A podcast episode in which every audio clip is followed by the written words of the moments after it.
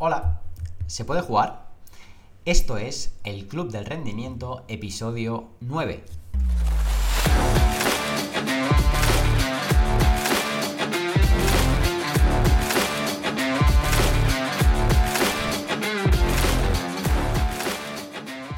Hoy tenemos a Raúl Pellitero, si te pensabas que eh, los ojos más bonitos del podcast iban a ser los de Alicia Roca en el episodio 2, eh, este podcast es el club del rendimiento, así que siempre se puede superar. Y ha venido a Raúl para competir con esos ojos o incluso ganarles. Luego me lo cuentas. Raúl tiene un trabajo súper interesante. Trabaja en una empresa en la que se dedica a gestionar patrimonio de futbolistas, de gente que gana mucho dinero eh, y él gestiona toda la parte legal. Así que intentaremos descubrir un poco más sobre su trabajo, pero también qué consejos puede dar para cualquier perfil de deportista o no deportista eh, para tomar mejores decisiones y estrategias en estos temas. Así que hoy le conoceremos un poquito mejor. Raúl Pellitero, ¿qué tal estás? Bien, ¿y tú qué tal, Albert? ¿Qué tal todo? ¿Cómo va todo? ¿Va bien? Bueno, hoy un poco con un poco acojonado, porque segundo abogado que viene al podcast ya en pocos episodios, o sea, después de Carlas Foz, el agente que vino en el episodio 3, si queréis entre los dos me podéis meter un puro rápido, ¿eh? Si nos gusta esto cómo va. Que va, a los amigos pocos puros se les mete. Al final es intentar entre todos ponernos al día y, estar bien, que es lo importante. Hombre, con el nivel de ponentes que estás teniendo, me alegro. O sea, cada vez tienes más responsabilidad, ¿eh? Pero bueno, eso es bueno. Igual yo os tendré que llamar a vosotros para que me echéis un cable. Eh, bueno, pues tú eres un perfil súper interesante mm, que yo creo que la gente desconoce y que hablaremos de mil cosas de de tu trabajo, de lo que te dedicas, hablaremos de dinero, de inversiones y luego cómo puede aplicarse esto a otro tipo de deportistas o otras realidades, que no hace falta ser multimillonario. Pero antes yo quería hablar de un tema que ya solo por esto te podría traer al podcast. Eh, eres la única persona que ha venido que no tiene Instagram. Entonces, esto no sé si lo sabe mucha gente, pero yo quiero que cuentes cómo es vivir sin esa droga. Pues bien, bien. Eh, la verdad que a nivel de redes sociales, eh, lo que dices tú no, no estoy muy allá. Eh, es verdad que ayudo, porque al final soy director técnico de un club y que ayudo un poco en las redes sociales también para ayudarles. Y sí que sé lo que es el Instagram y sí que sé lo que es Twitter, ¿vale? O sea, tampoco es que viva en la de piedra, pero, pero es verdad que no tengo una personal. Al final, esto es una conversación que muchas veces me han preguntado, ¿eh? ¿Por qué no tienes? Pues mira, pues porque la información que necesito a nivel de, deporte, por ejemplo, de mi día a día y tal, ya la tengo cuando veo redes sociales del club, que es lo que necesito, y a nivel personal mío es que no necesito más. No sé cómo explicarlo un poco. Yo creo que mi vida un poco es mi vida, o sea, el que necesito que sepa de mi vida ya se lo explicaré yo y ya se lo diré. A nivel de estar enterado de información, tienes 20.000 medios para poderlo hacer. Es verdad que sí que tengo una red social, que en LinkedIn soy bastante activo, pero porque al final es un poco empresarial y creo que es necesario tenerlo, sobre todo por temas de sinergias y por tema de, de diferentes contactos que puedes tener en el mundo laboral pero a nivel personal yo creo que también es un poco tu espacio, ¿sabes? Y hacer tu vida tuya y, con el que se lo quieras compartir, se lo compartas. Muy bien. Y entrando más a tu trabajo y lo que te dedicas, al final tú estás en una empresa que básicamente gestionáis patrimonio de futbolistas, ahora lo explicarás tú mejor, ¿qué es esto del Family Office? Yo cuando me preguntan eh, por ti y tu trabajo, yo no sé si lo explico bien o no, pero yo digo, pues de la misma forma que eh, yo gestiono rendimiento, la parte del rendimiento de los deportistas, pues vosotros gestionáis esa otra parte del patrimonio, ¿no? Bueno, sí, nosotros lo que intentamos... Explícalo tú mejor que yo. Sí, no, a ver, te hago un poco un resumen. Nosotros lo que intentamos hacer es un asesoramiento 360 del deportista, ¿vale? Al final nosotros entendemos que el deportista cuando está compitiendo tiene que estar el 100% concentrado en el deporte, ¿vale? Entonces, hay muchas cosas fuera del deporte que ellos, pues, pues que cuesta llevar en el día a día, porque al final, aunque no nos parezca, aunque cuando los veamos ahí que están compitiendo, todos pensando, es que ha fallado ese gol, o es que no ha metido esa canasta, o es que no ha corrido lo que tenía que correr, son personas detrás de deportistas y tienen sus problemas familiares, sus problemas económicos, sus problemas eh, del día a día de no saber qué hacer en una, con un dinero que tienen, o, sea, son personas igual que cualquiera de nosotros. Entonces nosotros lo que intentamos es darle ese esa orientación 360 sobre todo su día a día. Hacemos unas, por ejemplo, en el, family, en el Family Office lo que hacemos es un asesoramiento fiscal, legal y acompañamiento para, para hacerle un plan, un plan de vida, ¿vale? Digamos así, eh, para que lo puedas entender, para desarrollarlo durante toda su carrera deportiva y cuando se han jubilado para que tengan esa tranquilidad de poder haber trabajado durante ese tiempo para que vivan de una forma mejor una vez se hayan retirado. Pues sobre todo desde el punto de vista económico, financiero y legal, entiendo, ¿no? Sí, sobre todo esta parte. O sea, al final, en lo que es la toma de decisiones de de si se quieren comprar una vivienda o no se quieren comprar una vivienda a nivel de gustos, estoy hablando, eh, nosotros no entramos aquí, sino al nivel de si realmente esto eh, puede cubrirlo, eh, si, su, si digamos así sus ingresos están aguantando su nivel de vida, si realmente el nivel de ingresos que está teniendo es suficiente para el nivel de vida que tiene, si tiene que recortar gastos o ajustar sus gastos, pues mira, por poner un ejemplo, yo me quiero comprar una vivienda que a lo mejor vale, estoy poniendo ejemplos, ¿eh? medio millón de euros y yo estoy ganando un millón de euros o acabo de firmar un contrato de un millón de euros y es el primer contrato que tengo, pues a lo mejor eh, todavía no es el momento de poderlo hacer, sino que tienes que esperar un tiempo de tener esos ahorros suficientes como para tú poder desarrollarlo. ¿vale? Nosotros intentamos protegerlos para que tengan esa tranquilidad de que pueden hacer su vida a día, cumplir sus sueños, pero de una forma tranquilos y poderse dedicar 100% a lo que hacen, que es el deporte. Y claro, lo que te quería preguntar es que al final tu apartado legal o jurídico igual no es muy vistoso, pero claro, ¿cómo se siente uno tener la responsabilidad eh, de ser el que tiene que dar el empaque ese a todo el tema legal por detrás? Bueno, es, divertido, o sea, a ver, es divertido, entiéndeme, él, es divertido. Al final, eh, todo el mundo piensa, bueno, es que eh, es un poco como diferentes partidos. O sea, yo enfoco el nivel de, a nivel legal, ¿vale? Como diferentes victorias o partidos que puedas hacer. Al final tú tienes un problema, tienes que encontrar soluciones y tienes que encontrar la mejor estrategia para dar solución a eso. Y te vienen eh, problemas totalmente diferentes. O sea, es que al final es lo que decimos, igual que en el deporte decimos que cada partido es un mundo que no tiene nada que ver, pues es un poco en la parte legal es lo mismo. O sea, igualmente en la parte legal como en diferentes... Yo, también, por ejemplo, llevo un preparador físico, pues a lo mejor preparar directamente a un profesional no es lo mismo que preparar a otro profesional, aunque sean de la misma rama, aunque jueguen en la misma posición y aunque jueguen, eh, no sé, los mismos minutos. Seguramente cada cuerpo es diferente. Pues a nivel legal es lo mismo. No es lo mismo, por ejemplo, hacer, mirarte una compraventa de una vivienda que sea sencillo, que no tenga problemas, que solamente sea compro, viviendo y ya está, como a lo mejor eh, otro caso diferente de que quieren comprar un inmueble que le ha encantado, que para ellos es precioso, que es eh, la, vivienda de su vida, pero resulta que ese inmueble tiene 20.000 cosas a, a revisar, a ver, a tener que modificar para que esté todo bien y esté tranquilo y lo pueden hacer correctamente. O yo qué sé, o por ejemplo, obtener una herencia que tienen que hacer o desarrollar un testamento para que ellos estén tranquilos y digan si me pasa algo el día de mañana, pues mi familia todo va a tener un buen desarrollo de, de mi patrimonio, quién lo va a heredar, quién no lo va a heredar. Todo esto al final son como pequeños partidos que tú tienes que solventarlo. Y al final te hace esa motivación de intentar siempre ganar cada partido. Porque ganarlo no es el hecho de, ganar a alguien, sino el hecho de ganarlo es que salga bien y que no haya ningún problema y que el cliente tenga esa confianza de decir, pues que os traigo cualquier cosa y me lo sabéis solucionar, ¿me entiendes? Pues va un poco por aquí.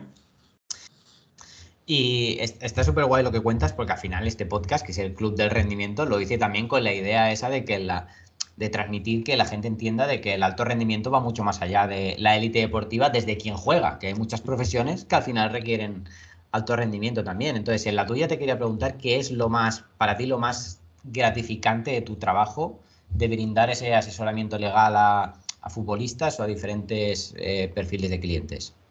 Yo creo que sobre todo que confíen en ti y estén tranquilos. O sea, al final... Eh, el trabajo bien hecho, ¿sabes? No, no sé cómo explicarlo bien, bien, bien pero el, saber que cualquier cliente cuando contacta contigo y acabas teniendo una reunión, pues te acaba diciendo, hostia, pues eh, lo he entendido perfectamente cuando no sabía cómo desarrollarlo, ¿sabes? Te transmite, no sé, a nivel personal, por ejemplo, tengo esa sensación de que, mira, el otro día, por ponerte un ejemplo, el otro día tuve una reunión con un cliente y tal, que tenía un problema a nivel de un arrendamiento y estuvimos hablando, explicando de todas las circunstancias, pues mira, aquí puedes hacer esto, aquí puedes hacer lo otro, aquí puedes hacer lo otro, pero ten en cuenta esto, pero ten en cuenta lo otro, porque la ley nos... que Entonces, al final, cuando él ve que tienes esa seguridad y que sabes darle tantas salidas eh, o realmente abarcas tantas opciones de que, de que, tienes controlado todo, él se siente muy seguro y al final te transmite esa tranquilidad de decir, estoy en el sitio correcto, ¿sabes? Y entonces apuesto por ti. Siempre hay una parte, digamos así, personal, una parte de sentimiento, que al final el hecho de que alguien confíe en ti y hable contigo y te traslade el hecho de, oh, es que estoy muy tranquilo contigo, a ti también te hace sentir bien y hace que hagas tu trabajo con esas ganas de querer encontrar esa e, ese, esa respuesta, digamos así, de una forma más fácil y muchas más veces. Y entrando a los futbolistas, porque entiendo que es el cliente, el volumen de cliente más grande que tenéis, en general, ya sé que vosotros filtraréis por los que más sí, ¿no? Pero en general se dejan asesorar, van un poco a su bola y hay que ir viendo por detrás. Sí, sí, sí. O sea, yo creo que hay mucha gente que quiere escuchar. El problema que tiene el deportista profesional mayoritariamente, y el futbolista en este caso, es que tienen mucha gente alrededor suyo, ¿vale? Y eso al final son muchas voces y yo, o sea, empatizando con su posición, a veces no sabes a quién tienes que escuchar o no tienes que escuchar, ¿vale? Porque al final yo no son solo voces eh, de, yo qué sé, de gente que te ofrece cosas, sino gente cercana, familiares, que cuando ven que tú eres otra persona, no eres otra persona a nivel personal, sino otra persona a nivel de medios, eh, se olvidan de, tu, de quién eres y están pensando en otras cosas antes de la persona. Y eso yo creo que es lo más complicado para ellos, ¿vale? De al final saber diferenciar quién realmente está mirando por ti o quién está intentando ayudarte y quién no. Nosotros lo tenemos claro, nosotros para ellos, mm, para nosotros ellos son lo principal y nosotros queremos que siempre tengan clara esa situación de que ellos están por encima de cualquier cosa, que ellos son las personas que marcan nuestro día a día. Y eso eh, en el mundo empresarial muchas veces no es así.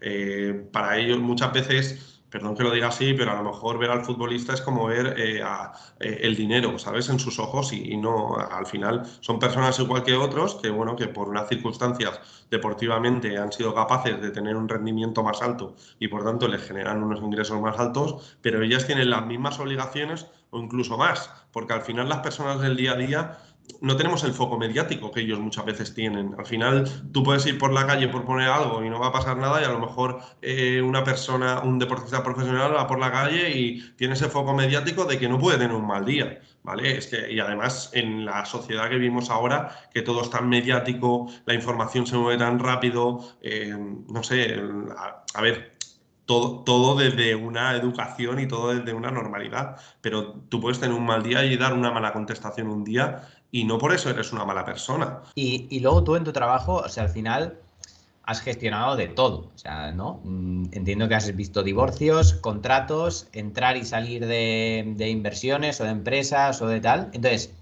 dentro de tu trabajo que hay una parte de asesorar, mm. eh, me interesa bastante el tema de la, de la, toma de decisiones. ¿Qué haces tú para tomar mejores decisiones en tu trabajo con tus clientes? Tú antes hablabas de que lo planteabas como, como jugar partidos, ¿no? Pero ¿tienes alguna estrategia o algún método para tomar mejores decisiones para terceros? Bueno, lo primero y antes de todo, lo principal antes de una toma de decisiones es tener la máxima información. O sea, eso está claro. O sea, lo que no puedes es, es lo que te decía un poquito el antes, de lo que no puedes intentar es tomar decisiones sobre cosas que no sabes, porque si tomas decisiones sobre cosas que no sabes, seguramente te vas a equivocar una, dos, tres, cuatro veces, ¿vale? Entonces, lo primero que tienes que hacer es ver lo que te está llegando, ver qué sabes sobre el tema, si eres un especialista es perfecto, y si no eres un especialista, buscar a gente que realmente sepa del tema, que te asesore, estudiarlo, mirarlo, eh, ver cómo se desarrolla.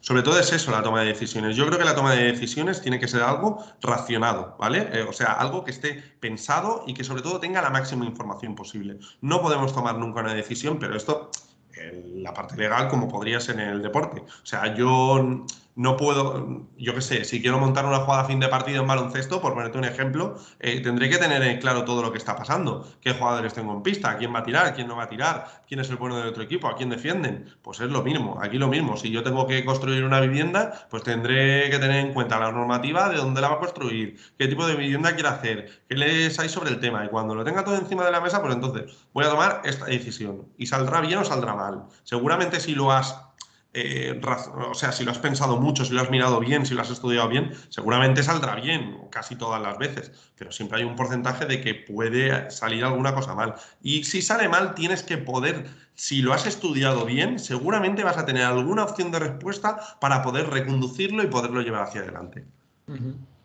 Y yendo al tema de los, de los contratos, que esto le puede interesar a mucha gente, ¿Hay alguna trampa habitual que se suele colar en los contratos y que sería interesante tenerlo en cuenta? Que tú hayas visto decir, joder, es que esta la he visto ya varias veces. Bueno, no, a ver, los contratos suelen estar bastante bien, a ver, bastante bien, te hablo en general, ¿eh? eh claro, aquí depende de qué contrato tengas o no tengas, pero sí que es verdad que lo que tienes es que mirar bien hay que intentar leer bien todo desde el principio hasta el final, ¿vale? Y intentar, o sea, nosotros yo, por ejemplo, a nivel del departamento jurídico, lo que intentamos es siempre empatizar en, en todo lo que puede pasar, ¿vale? Por ejemplo, yo qué sé, si en un contrato se determina eh, que yo tengo que cobrar una cantidad por estar en una liga, ¿vale? Y yo firmo por tres años más, por poner algo, ¿vale? ¿Y qué pasa si ese equipo desciende? ¿Qué pasa con lo que estás cobrando si no viene estipulado? O sea, tendrás que, tendrás que estipularlo de alguna forma. O sea, al final hay que pensar en, todas las opciones o en todas las salvedades que se pueden pasar de tu contrato. O sea, no solo es lo que tienes delante de los ojos, sino todo aquello que no tienes delante de los ojos y que puede ocurrir. Porque al final, ese es el problema a veces contractualmente, cuando tú revisas o cuando tomas decisiones, que estás pensando solo en lo que tienes delante y no tienes que pensar solo en lo que tienes delante, sino que tienes que pensar en todo lo que no tienes delante. ¿Qué pasa si no cobro? ¿Qué pasa si el equipo desciende? ¿Qué pasa si el equipo gana algo? Eh, ¿Me dan algo adicional? Eh, ¿Qué pasa si yo qué sé, si me quieren echar, eh, ¿cómo voy a cobrar el dinero? ¿Qué no voy a cobrar? O sea, tienes que pensar en todas esas cosas que, que delante tuyo en el contrato, pero esto puede ser en un contrato deportivo, en un contrato de cualquier cosa, eh, que todo que, lo que no está en el contrato puede pasar. A veces parece que a nivel legal nos ponemos siempre en los supuestos malos, ojo, ¿eh? es que parece que estoy buscando lo malo, no, no, no es que estoy buscando lo malo, es que quiero que tengas todo tan bien atado para que no te ocurra nada malo, ¿vale? Que es muy diferente. Y sin que lo entiendas como que estoy repitiendo la pregunta, cualquier persona que vaya a firmar un contrato o un acuerdo legal de lo que ya hay estipulado, ¿hay algo en lo que se tendría que fijar sí o sí? ¿Algún consejo que tú le darías de, oye, cuando vayas a fijar un contrato, esto y esto, míralo? Bueno, a ver, lo que te puedo decir así un poco en general, sobre todo, es que tenga muy claro eh, todas las obligaciones de las partes. ¿Vale? Por ponerte algo. Es decir, ¿qué te incluye a ti ese contrato? O sea, ¿qué te obliga a ti ese contrato y qué le obliga a la otra parte? ¿Vale? O sea, parece algo muy general lo que te estoy diciendo, pero es que a veces lo general es donde caen los huecos, ¿me entiendes? O sea, Tú si firmas un contrato, ¿qué obligaciones tienes? Pues tengo que ir a entrenar, tengo que hacer no sé qué, eh, tengo que ir a ver ese patrocinador, tengo que estar disponible en estas fechas, vale, perfecto. ¿Y qué obligaciones tienen nosotros? Pues tengo que, me tienen que pagar tanto, vale. ¿Y cuándo te tienen que pagar? ¿Y de qué forma te tienen que pagar? ¿Y cómo lo vas a cobrar? O, me tienen que dar, yo qué sé, eh, material deportivo, por poner algo, vale. ¿Y cuándo lo vas a recibir? Y si no lo recibes en esa fecha, ¿qué pasa? Y si no te lo han recibido, tú puedes rescindir el contrato con otra marca, por poner algo, no sé, al final es muy importante las obligaciones, que quede muy claro en el contrato qué tienes que hacer, qué no tienes que hacer, qué tiene que hacer la otra parte y qué no tiene que hacer la otra parte. Porque es ahí donde luego surgen siempre los problemas de, ah, no, yo es que me pensaba que esto no lo tenía que hacer. Ya, pero lo pone en el contrato, no lo pone en el contrato, lo pone, pues entonces lo tienes que hacer. No, pero, o sea, es que yo pensaba que esto me lo iban a pagar. Vale, ¿lo pone en el contrato que te lo van a pagar? No, pues si no te lo pone, no te lo van a pagar. O, si. O yo es que pensaba que me tocaba a mí ahora cobrar, porque mira, como hemos ganado la liga, pues me van a pagar el doble. ¿Lo pone en el contrato que te van a pagar? No, pues si no lo pone en el contrato, no te lo van a pagar. Y eso tienes que saberlo. Entonces es muy importante el tema de las obligaciones. Y por no poner así tampoco muy serios, pero el consejo es está genial, ahí queda para la gente. Eh, ¿Tú estás de acuerdo en que tu trabajo hay una parte de... Es que me interesa bastante este tema, de creatividad. Em, sí, sí. Es decir, al final tú interpretas, creas, propones, resuelves no, problemas. Sé, no sé cómo vas a desarrollar la pregunta, pero ya te lo digo. Creatividad hay muchísimas. Dirás tú, sí, hombre, en el mundo legal, que, que, seguro que vais todavía con los tochos del año, del año pasado. No, no, o sea, creatividad hay muchísimo. Al final tú tienes que inventar situaciones, o sea, inventar, entiéndeme con inventar. Simular, ¿no? Sino, no, no simular, sino ajustar situaciones a la realidad, ¿vale? Eh, yo qué sé, puedo ponerte ejemplos, pues a lo mejor un cliente que se tiene que ir fuera y tiene que cobrar una cantidad, pero la tiene que cobrar antes de una fecha determinada. Pero a lo mejor la otra parte no puede pagarle en esa fecha. Pues tendrás que encontrar una solución. Al final, eh, las, áreas, las áreas legales, digámoslo así, o nuestra área legal, por ejemplo, es ¿qué necesitas? Eh, dame una solución. ¿Sabes? Entonces, creatividad sí, porque al final tú lo que buscas es de todo lo que puedo hacer y lo que no puedo hacer, qué es lo que realmente te vale a ti. Y a veces tienes que combinar algo que puedo hacer de una forma y de otra forma, combinarlo para poderlo hacer. ¿vale? Esto muchas veces en, en derecho se habla de vacíos legales, ¿vale? De que no hay algo que está registrado y, oye, pues hay ese vacío legal, no quiere decir que todo funcione por vacíos legales. Al revés, vacíos legales son muy poco, porque normalmente todo está muy bien recogido, hay leyes para todo. Cuando no hay una ley española, hay una ley europea o, o hay una ley regional o hay una ley de cualquier cosa que lo complementa o un reglamento. O sea, mm, todo está muy recogido, pero siempre a veces hay pequeños eh, espacios donde tú puedes jugar y donde puedes acercarte más a lo que necesita el cliente en sí. Entonces, creatividad, yo te digo que muchísimo. O sea, porque al final es, dame algo y yo te tengo que dar la solución. Y a lo mejor es algo que me dices, eh, píntame la pared de blanco. Ya, pero es que tengo una tiza amarilla o tengo una tiza azul. ¿Cómo te la pinta de blanco? Pues a lo mejor tengo que juntar la tiza amarilla y el azul para conseguir algo más flojito y pintar muy flojo para que se convierta en blanco. Eh, entiéndeme un poco. Pero es eso, la creatividad existe y existe cada día en tu trabajo. Vale, no, mi apuesta era que sí. Entonces, me has hecho ahora la, del abogado de explicarme aquí la cosa.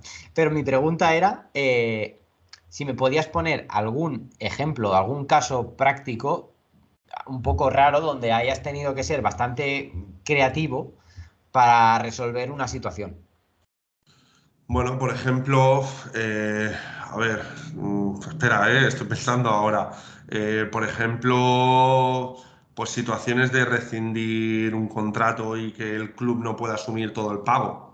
¿Vale? O sea, yo al final he formalizado una rescisión de contrato y el club me dice que es que ahora no te lo puedo pagar. Vale, ¿y yo cómo seguro que voy a cobrar esas cantidades? Pues a lo mejor encuentro una fórmula en el que te lo pueda asegurar que, lo puedes cobrar. O yo qué sé, o a nivel jurídico, eh, un cliente de que quiere comprar una casa y resulta que esa casa pues no está vacía hasta dentro de tres meses o cuatro meses o cinco meses. Pues habrá que buscar alguna solución para encontrar que el cliente pueda vincular para que no pierda esa casa, pero a la vez eh, no, no esté obligado a tenerla que comprar si existe un problema o algo por el estilo. Al final es ahí la creatividad tienes que jugar. Es una creatividad entre comillas, me refiero, no vas a hacer una ley nueva, ¿me entiendes? Para hacer esto, pero sí que tienes que adaptar las figuras que hay para encontrar una solución. Eh, pues, si te parece, vamos a hablar un poco de dinero, que es un tema tabú. Eh, dinero, inversiones y luego terminamos intentando aplicar esta situación entre tu trabajo de forma práctica a la realidad de cualquier deportista, incluso alguien que, que al final tampoco genere tanto patrimonio. Entonces, te voy a hacer unas preguntas muy fáciles de respuesta corta que tú con tu experiencia, pues a ver cómo lo has vivido. La primera, en general, ¿tú crees que los deportistas eh, saben ahorrar? Sí. Sí. ¿Crees que...? Respuesta rápida, luego si quieres... Sí, bueno, si quieres matizar algo puedes, ¿eh? No, no, yo creo que sí. Al final, yo creo que toda persona sabe ahorrar. Lo que pasa es que hay que querer ahorrar. ¿Me entiendes? Es, es diferente el saber que querer. Al final todos sabemos de que si yo cobro eh, 1.000 euros y me gasto al mes 800 mm, o 900, el ahorro es pequeño. Entonces yo tengo que saber cuánto es ese ahorro que necesito o no necesito. Continúa y luego seguimos hablando. No, no, está bien. ¿Crees que eh, los deportistas en general, por lo que tú has visto, saben diferenciar entre lo que es un gasto y lo que es una inversión? Eh, creo que van aprendiendo por el camino. ¿Vale? O sea, al final yo creo que en parte eh, estamos, tenemos algunos problemas en, en, esa situación, no nosotros, sino en general la sociedad. Por ejemplo, veo muy bien lo que hace la NBA ¿vale? De que cuando los rookies pasan a ser profesionales, tienen una semana, me parece que es, no sé si es una semana o 10 días o algo, en el que la NBA los, los bueno, no los confinan, los, los juntan y les dan eh, información económica, información deportiva, etcétera, les hacen como una formación. Aquí, por ejemplo, en España, lo que es el deporte profesional, vemos que hay niños que de repente se convierten en profesionales que pasan al mundo de hombres, niños, niñas, perdóname, que, o sea, al final quiero, es para todo el mundo igual, niños, niñas, eh, que, pasan a nivel de si no te a llevar a, Si no te voy a llevar a juicio. que van a pasar al mundo profesional y pasan de un año a otro, incluso de un año a otro, no, de un partido a otro. Pero de repente el foco mediático les apunta, en dos meses pasan de estar jugando en categorías en campos de tierra o en campos de césped a realmente ahora juego contra el Madrid, juego contra no sé qué. Esto a nivel económico te supone un cambio radical y, no estás preparado. Eh, no estás preparado para asumir todo lo que te viene. ¿Por qué? Porque no entiendes muchas cosas de lo que hay. Entonces, es ahí donde es necesario un acompañamiento en el día a día para explicarle, no, mira, esto va así, tienes que estar tranquilo, tienes que ir ahorrando. Y cuando tú tengas ese ahorro, vamos a buscar la casa que tú quieres o vamos a comprar el coche que tú quieres. Pero si tú, tu primer salario que tienes, te lo gastas así eh, de golpe, a lo mejor te lesionas a los dos meses y ya ese salario lo has perdido y tienes algo que no te sirve para nada y que no lo vas a poder mantener. Y entonces todo lo que tú podías haber conseguido lo pierdes en, un, en, un, en una ida venida. Y eso sí muy importante, que ellos tengan claro que eso en nuestra sociedad, por ejemplo, no está bien estipulado ese cambio. O sea, no, no se le da esa prioridad o alguien que ha tenido ese, eso, eh, ese salto no, no, tiene esa formación a veces que necesitan para bajar a la tierra. Y de hecho te quería hacer una pregunta más adelante, pero me la has puesto bastante a huevo para que te la diga ahora. Eh, al final, tú dentro de tu trabajo y asesoramiento, os habréis comido algún marrón heavy. Entonces, te quería preguntar cuál ha sido la decisión financiera, legal más difícil que has tenido que gestionar en nombre de algún futbolista y, cómo lo has abordado. O sea, sin, hablar de nombres, pero sí hablar de la situación del caso y decir, hostia, en la que se ha metido este, eh, hay que resolverlo. Bueno, a ver, en concreto no te puedo decir ninguna porque pues, no, no, no, lo tengo, pero sí que por ejemplo, lo que te puedo decir que a veces pasa de que, de que se vinculan a firmar cosas sin haberlas revisado bien. Entonces, eso, eso vincula mucho, de decir, no, yo me comprometo a hacer esto, ¿vale? Sobre todo a nivel de adquisiciones de cosas.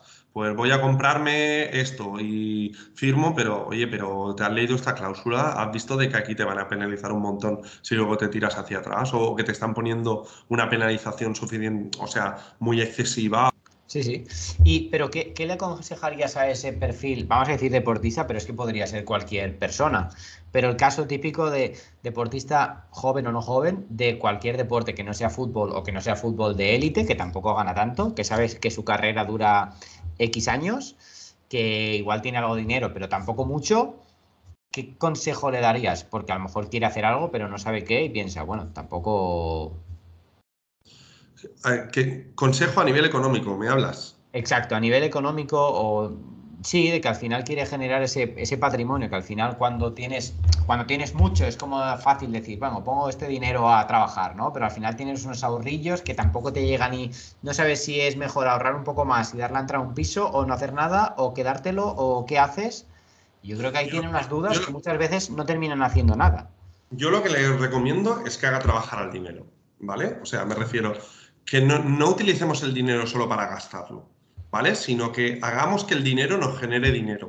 O sea, por nosotros mismos. Es que parece, parece muy raro eso que te dicen, pero el dinero te puede generar dinero por ti mismo. Y ese dinero que te genera por ti mismo puede hacer que tú estés más tranquilo porque al final te entran más, te entran más ingresos y acabas teniendo un nivel de vida más alto, no, no más alto, sino que tienes un nivel económico que te entra eh, mucho más alto. Para mí es muy importante eso. Y sobre todo es muy importante no endeudarse sin, sin, generar un patrimonio. ¿Me entiendes lo que te quiero decir? O sea, al final, eh, o, meterte en cosas que no tocan. Es lo que hablamos antes del viaje. Pues a lo mejor no te toca un viaje eh, cuando tú tienes 21 años a Nueva York de 15 días. ¿Vale? A gastos pagados. A lo mejor con 21 años es mejor que te vayas a la Costa Brava eh, con los amigos, cojas un, una, yo qué sé, cojas un, un, apartamento y te pasas unos días y pues si tenía ahorrado 2.000 euros para el viaje, 1.000 me los dejo, los invierto en algo que me vaya dando una rentabilidad y a lo mejor el año que viene me vuelvo a ir a la Costa Brava solo con la rentabilidad sigo teniendo 1.000 euros, pero también me genera un poquito más. Y poco a poco, cuando pasen esos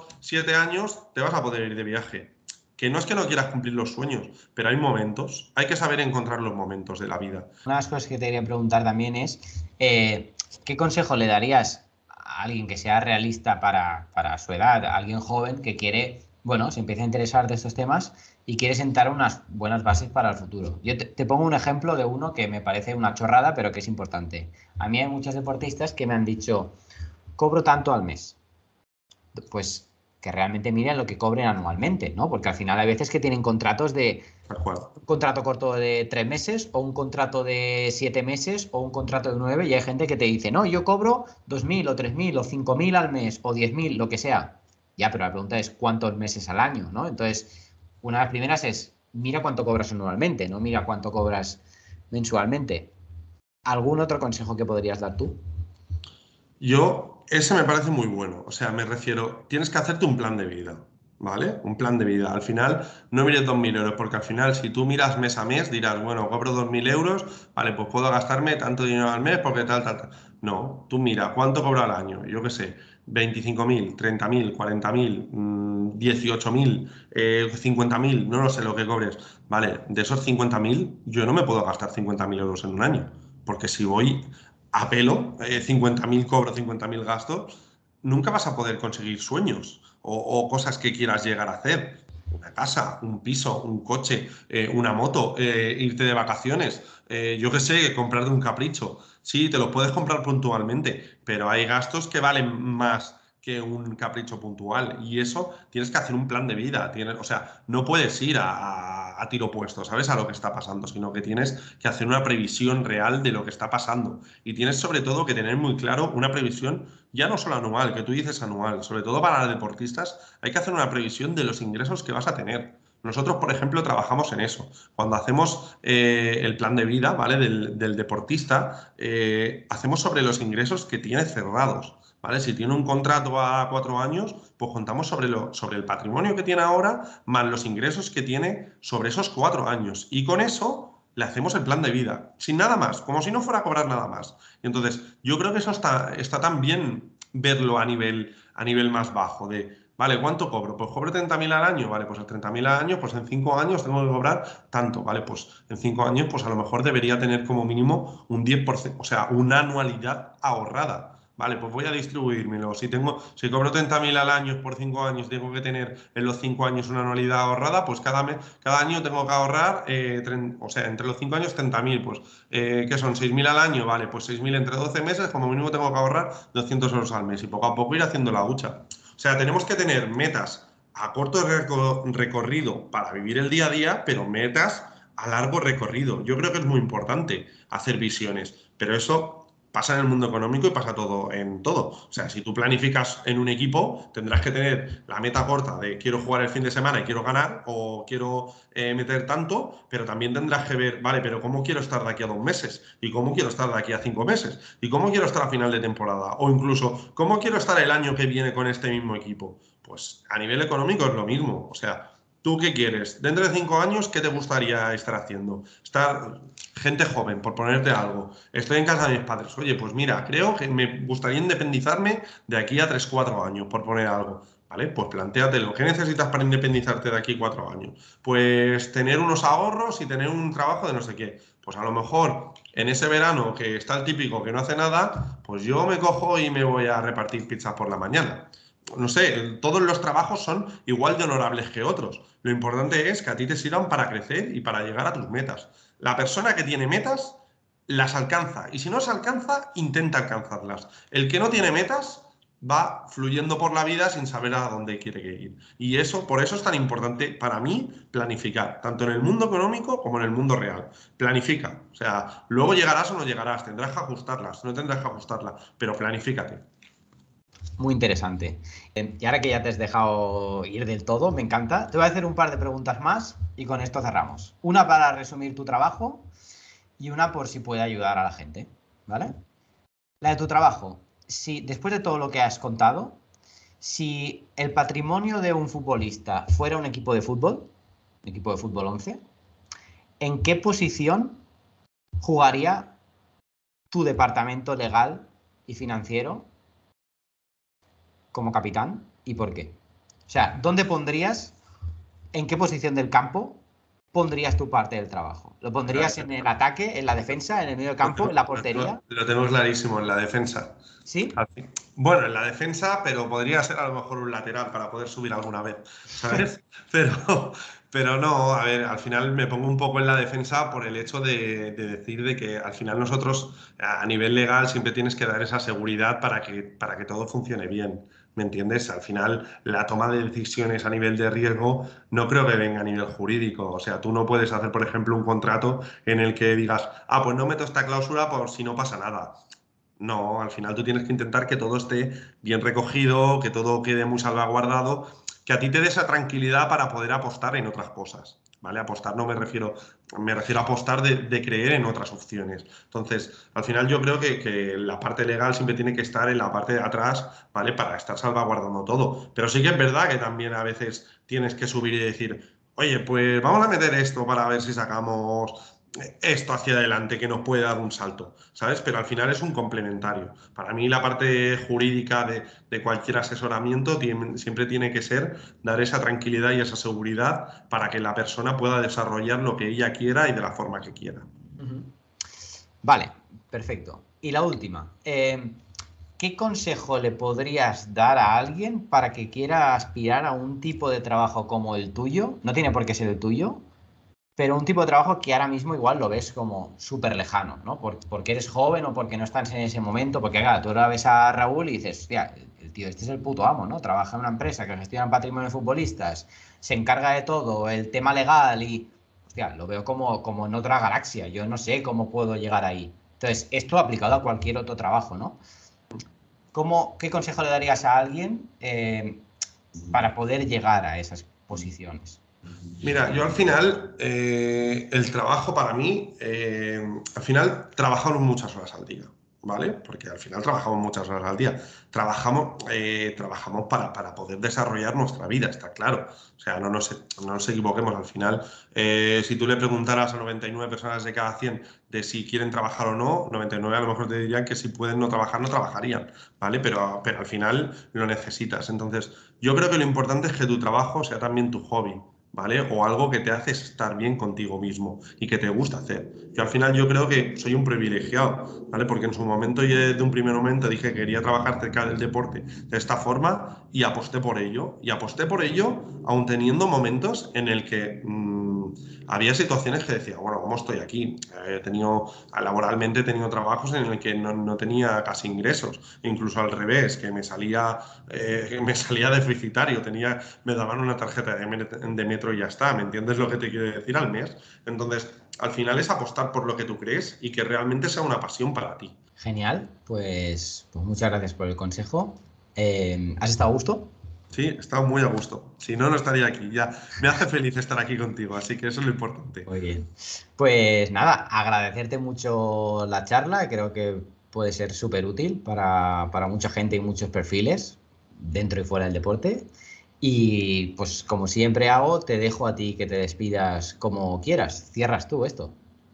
Perfecto. Nada, yo primero de todo agradecértelo a ti. Al final eh, bueno, es un poco lo que hablábamos al principio, me voy al inicio del todo, no soy alguien de mucho foco mediático, no, me gusta ser una persona normal y cercana y, intentar ayudar a todo el que pueda. Entonces, creo que esto que estás haciendo tú con presentando a gente que puede dar muchas opiniones y que traslada al mundo del deporte a una parte más cercana es muy bueno, porque al final siempre eh, eh, tendemos a, idolatrar cosas que no llegamos a entender o que no tenemos cerca. Entonces es importante bajarlo a la realidad y que la gente del día a día vea que de, que, todos somos iguales en el fondo. Al final hay personas, de detrás de todo el mundo hay una persona. Entonces creo que es muy importante lo que estás haciendo, creo que deberías seguir haciéndolo y te, te te, animo a que sigas haciéndolo, ¿vale? Pero, pero sobre todo creo que es importante que todo el mundo disfrute de lo que haga y que sepa de la realidad que hay. Nada, agradecértelo, agradeceros a todos los que vean esta charla y a los que no también, porque al final eh, hay que agradecérselo a todo el mundo las opiniones que tiene y, y nada, y mucha suerte. Hasta aquí el episodio de hoy. Si te ha gustado, las dos cosas de siempre. La primera, pégate una buena asistencia y compártelo con alguien que también le pueda gustar. Y la segunda, si te gusta el podcast y te gustan las cosas que hacemos y quieres saber más, te recomiendo que te apuntes a la newsletter, que tienes el enlace en la descripción, donde recibirás los episodios antes que nadie, contenidos premium exclusivos que no compartimos en ninguna otra parte y cosas de nuestro día a día que tampoco contamos en ningún otro sitio. Nos vemos en el siguiente.